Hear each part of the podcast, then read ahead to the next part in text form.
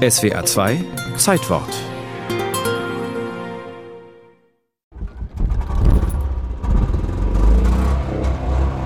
Allein das Motorgeräusch der Isetta ist unverwechselbar. Das Aussehen des kleinen runden Autos, in das man von vorne einsteigt, sowieso. Und auch sonst können sich jüngere Menschen wohl kaum vorstellen, wie es in der Isetta mit nur einer Sitzbank für eigentlich nur zwei Personen aussieht. Kein Navigationsgerät, kein Bordcomputer, keine digitalen Anzeigen. Der Sauerländer Ernst Jesper ist einer der wenigen in Deutschland, die noch eine Isetta haben und auch damit fahren. Da ist ein Tacho drin, der auch noch falsch rumläuft. Bei anderen Autos läuft er ja links rum und hier läuft er rechts rum. Dann haben wir ein kleines Lämpchen fürs Abblendlicht, ein kleines Lämpchen für den Blinker und noch eine Ladekontrolllampe. Auf der linken Seite in der ganz normalen Haarschaltung vier Gänge, ein Rückwärtsgang. Ernst Jesper ist ein glücklicher Mensch, wenn er nur mit seiner Isetta durch die Gegend tuckern darf.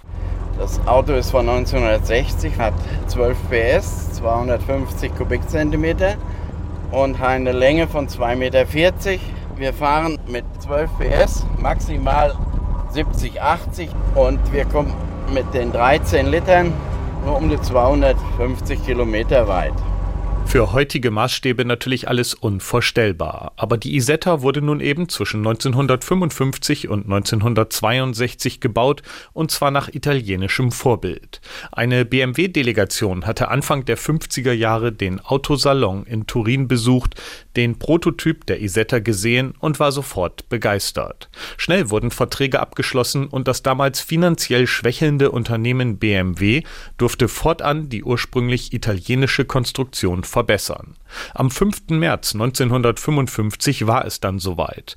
Die neue Isetta für einen Preis von 2580 D-Mark wurde der Öffentlichkeit präsentiert. Werbung gab es natürlich auch. Zu schön ist es, man glaubt es kaum. Es fand Erfüllung dieser Traum. Erfüllung in der BMW Isetta, dem schnittigen Motorcoupé mit dem erprobten 250 Kubikzentimeter BMW-Motor, den die Welt bewundert. Die Fachpresse zeigte sich damals beeindruckt und das neue Auto kam an. Über 160.000 Modelle wurden während der siebenjährigen Produktionszeit verkauft. Und einige von denen sind eben heute noch auf Deutschlands, manchmal sogar auf Europas Straßen unterwegs. Sehr zur Freude des Sauerländers Ernst Jesper, denn dem gefällt besonders, dass man überall freundlich begrüßt wird, die Leute lächeln und wenn die alten Leute uns treffen, dann haben die immer eine Geschichte zur Isetta. Und wenn wir bei Schulen oder jungen Leuten sind, die sagen, das ist doch wohl kein Auto. Doch es ist ein Auto und es hat auch noch seine Fans. Nicht nur Ernst Jesper, auch andere. Einmal im Jahr trifft sich der Isetta Club Deutschland zu seiner mehrtägigen Rundfahrt. Stolz präsentieren die Nostalgiker dann ihre kleinen runden Zweisitzer und es kann gefachsimpelt werden. Bei mir ist es so, dass ich in junge Jahre eine gehabt habe, 1957. Und da bin ich sogar mit auf Montage gefahren. Das war halt unser erstes Auto. Was Spaß macht, dass das ein Kultauto ist, ja, von den 50er Jahren.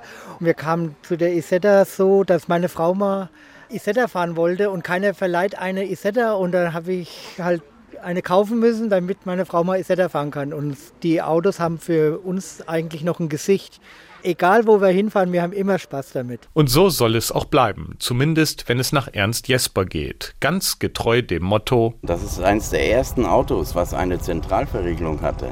Denn wir haben nur eine Tür.